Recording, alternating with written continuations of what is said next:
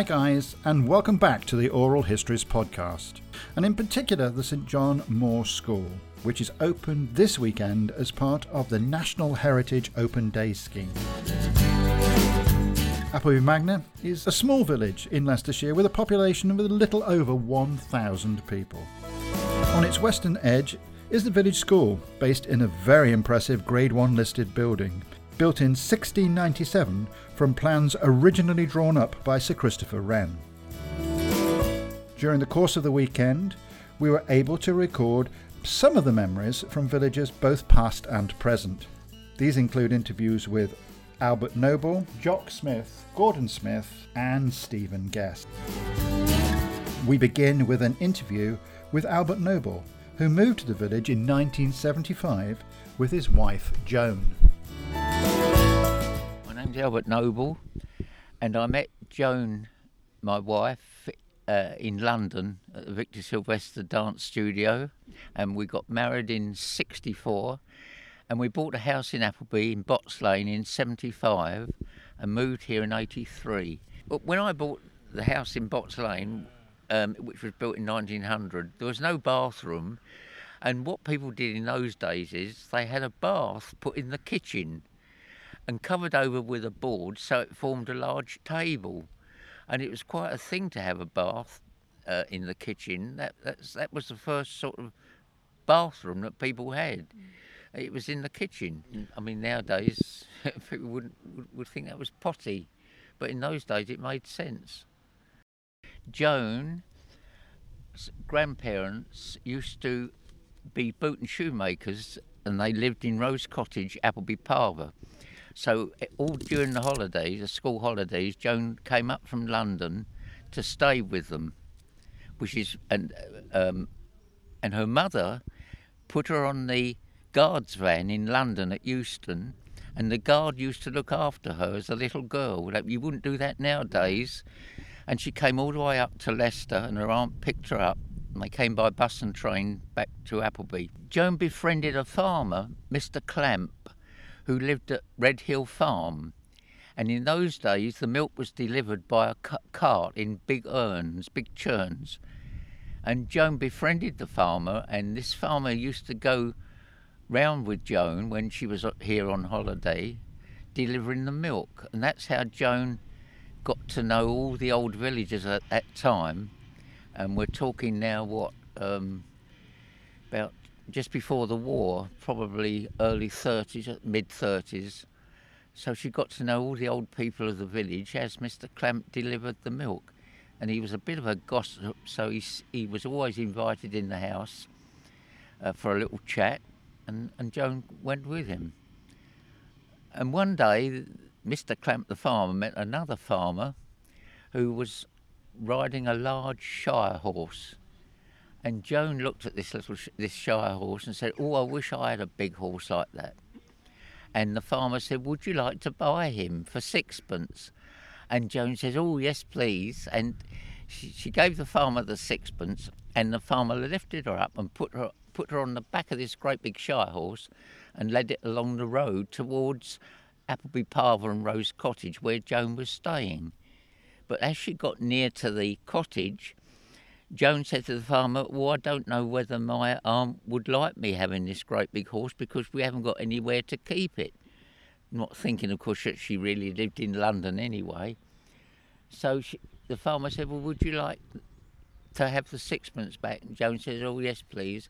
So the farmer gave Joan the sixpence, took her off the horse, and Joan went back to Rose Cottage without the horse. Now, that was one of many stories that Joan told me over the years. And we will return to more of Albert's tales later in the podcast. Stephen Guest was a pupil at Sir John Moores in the 1980s. I interviewed Stephen on the playing field in front of the school where he had taken advantage of the Heritage Open Day to see how his old school had changed. I came here in, I think it was 1980 till 1986.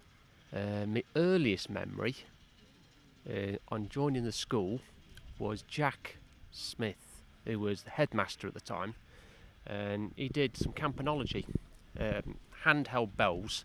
I remember doing that, and it must have been his last year in charge here.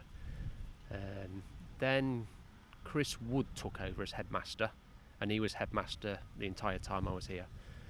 Um, the other teachers would have been Mr. Davis, who was in the mobile classroom at the back, which is now gone, and Mrs. Finch, who had the first year students, kids, uh, who had the classroom at the back, which I've just stuck my head through the window and had a look at, and all the classrooms changed. Because the, the loos used to be at the bottom of the stairs on the left, and then you went forward through the door that's covered by the bookcase now to go into that classroom. So I remember being there, I remember the sandpit and all sorts in there. The lessons were kind of all mixed up, really. It wasn't like a secondary school where you have maths, English, mm. and I suppose PE. It was all, because you're in the same classroom, everything was kind of mixed in together. PE was probably my favourite thing when we came out here on this field that we're sat at now, when we had football pitches on that side, uh, nearest the tradesman's entrance or um, local kids' entrance, which was all overgrown at the time, and the gate was rotten and seized shut, which was great fun for us because we went through a hole which used to be in the wall behind the canteen, or the new canteen. It was only very small, just small enough or just big enough for a, a kid to crawl through, so we did. I never got caught in there, but I did get caught in the cellars in the bottom of the school. The one at this end, under the, the headmaster's extension, was pretty much empty. Uh, I can see now that they've filled the windows in. The wooden shutters were still there that I can see now. The glass windows that are now there, there was they were open, and that's how we got in. And the other end of the building, same again. The wooden shutters are still there and one, but the other windows have been boarded up. They were open when I was here, and that was a coal dump for the boilers that were in there. So we used to go in there and get dirty. And then if the dinner ladies caught us in there, then we got told off, which happened quite often. The buildings behind us, which are now the Heritage Centre, has all been significantly restored since my time. Because when I was here, that was derelict. It was full of brambles inside. You could, couldn't even get in it, although we did try. Um, this flat on the end, which is think the headmaster's extension, that was rented out privately to somebody when I was here as well. So we never actually saw the staircase at this end. That I've just been up to the heritage. That's the first time I've ever seen that. We used to have to go up the stairs at the back, which are very steep and very worn, because the stationery cupboard was in the first round window on the right as you look at the front of the building and that's where we kept all the pens and paper and everything. Every now and again we got to go up there, and when we went up there, we had to nosy around everything else because we could. It was good fun here because there wasn't many of us. I think somebody asked me earlier from the Heritage. I think there was only about 60 kids in this school at the time, so it must have been right really at its one of its lowest points. Mm. Half the school building wasn't used. I always remember the classroom on the ground floor nearest the canteen end being a classroom but never used. I think we used it was used once as I remember. In the summer we got to come out the front a lot because this was all grass. The car park behind us didn't exist. These were all lawns. Um, and they grew a lot of daisies. I remember the girls here making daisy chains that went the entire length of the field and back again. The main sports we played um, was probably split between rounders and football. Very occasionally we played cricket. Um, the cricket pitch used to be on that side, the canteen side, where the football pitches were. This side that we're sat on now was only ever used, as I remember, for sports day, and the the running track was marked up and down. So you do your hundred meters, your or whatever meterage it was. Mm your egg and spoon race, your sack race, that was always done on this side, but sports were always done on the other side. Mm. So yeah, rounders was always good fun.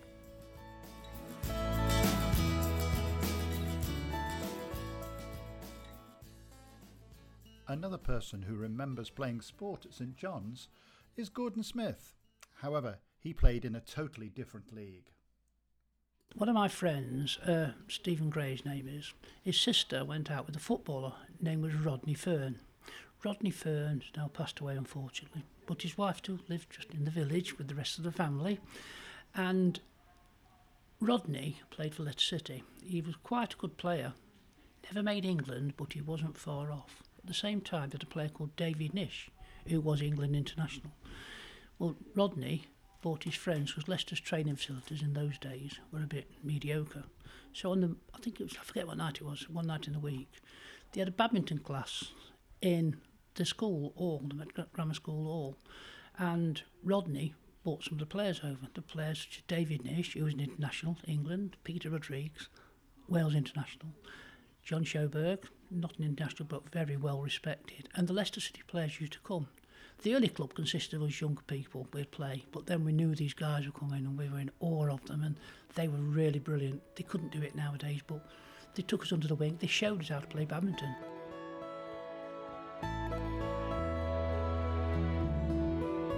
Although there are none today, Appleby Magna once had many shops, and these hold fond memories as well.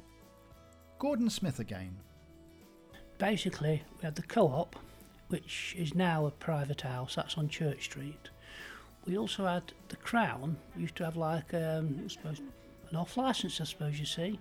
The Crown's changed a lot, but when you worked in the first door, that was like a little lobby, and they'd sell crisps and that, and it was open odd days during the week.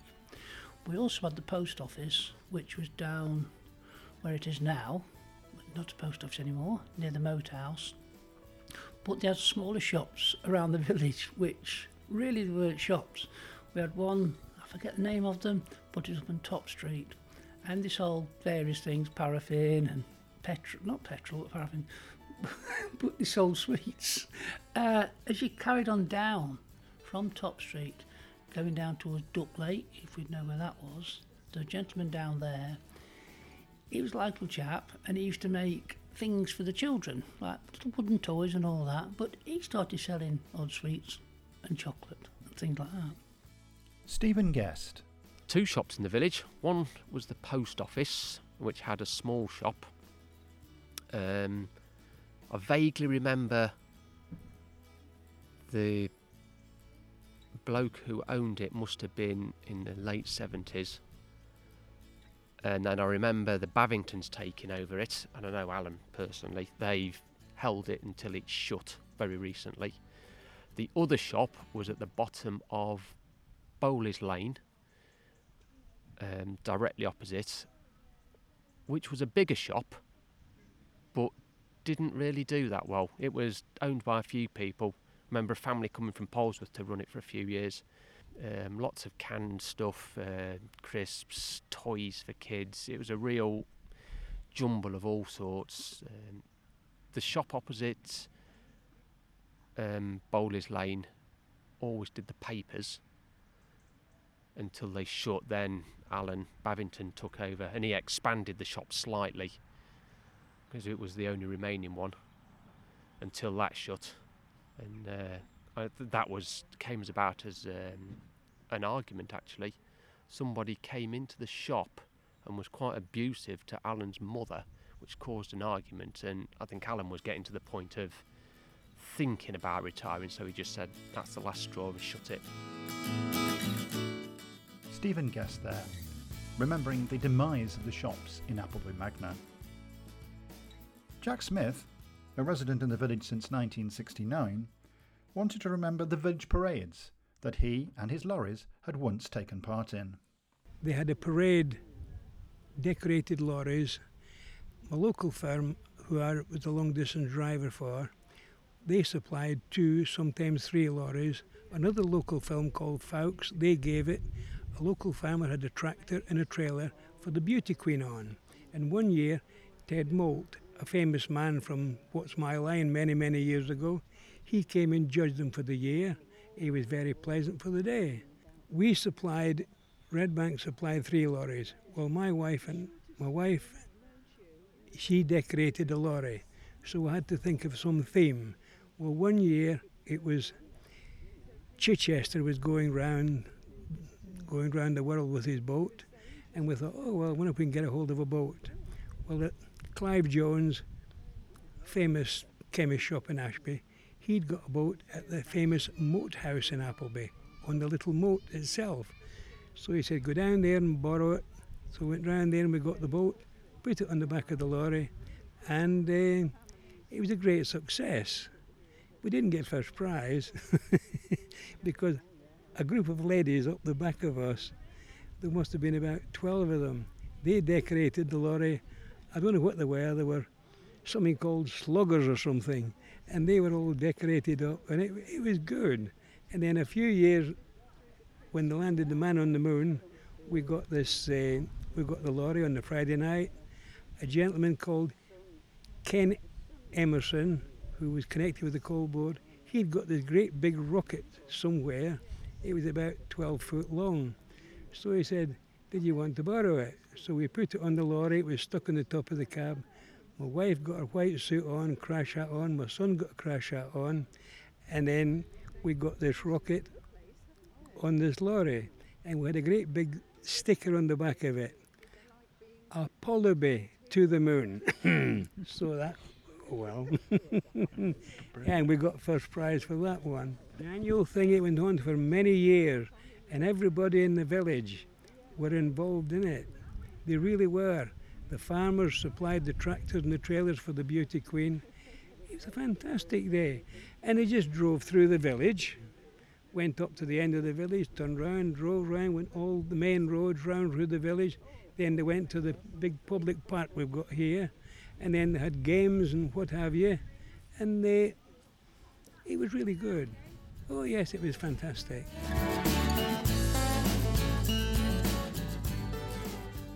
Jock Smith there, remembering the annual parades that were held in the village.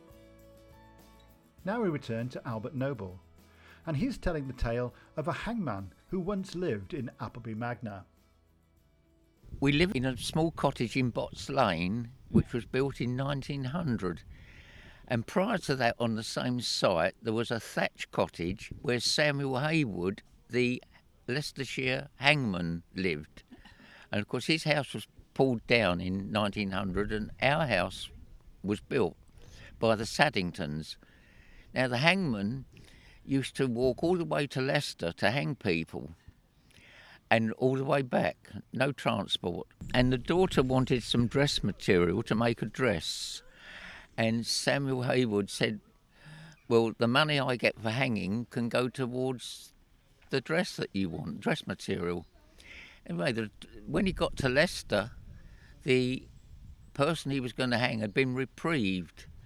So he came back and the daughter didn't get her dress money. At this point, we were joined by Gordon Charlesworth, whose great great great grandfather was Samuel Haywood, and he continued And, his uh, story. We found out it was a coachman and he got caught poaching, which at the time was a hanging offence. But for some reason or other, he- he went to prison and he didn't, they didn't hang him. His, time in prison, they wanted another prisoner flogging. And so Samuel Haywood volunteered to flog him. And then when he was released, uh, some time after, the governor of the prison or whoever, the man in authority, realised they wanted a hangman. And he thought of Samuel Haywood he, cause, because he flogged somebody. We thought, well, he, he fits the bill a bit. So he was offered the job of hangman. And uh, he was like a pop star of his day. And he, he's had attendance crowds of 50,000 odd sometimes to watch him watch these hangings. Ooh, tales from the hangman's noose there. And sadly, that concludes our podcast for today. Please look out for further episodes celebrating the oral history of Appleby Magna.